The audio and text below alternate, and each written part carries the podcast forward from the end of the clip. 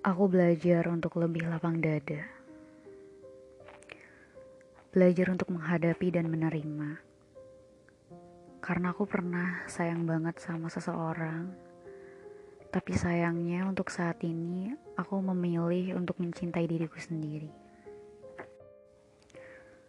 Karena aku sadar, yang aku butuhkan adalah seseorang yang bersyukur memiliki aku. Bukan hanya seseorang yang mampu bilang sayang, tapi gak takut kehilangan. Berbekal pengalaman kecewa yang bukan cuma satu atau dua kali, sekarang makin bisa untuk bilang, ya udah, mau gimana lagi. Karena setiap yang datang dan pergi selalu memberi pelajaran hidup kita. Mungkin dia gak hilang, dia hanya pulang. Dan setidaknya kita pernah menjadi semestanya.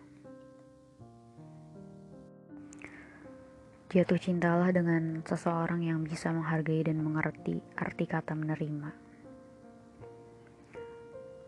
Jangan memaksakan diri untuk membuka hati kalau emang masih nyaman sendiri. Jika seseorang hadir sebagai teman, perlakukan ia layaknya seorang teman. Selebihnya, gak usah ditanggepin. Terima siapa pun itu yang berniat baik datang dalam hidup kamu. Dengan berjalannya waktu, mungkin salah satu di antaranya seseorang yang dikirim Tuhan untuk menghapus luka-luka kamu. Karena kita akan dipertemukan pada titik terbaik menurut takdirnya. Hmm.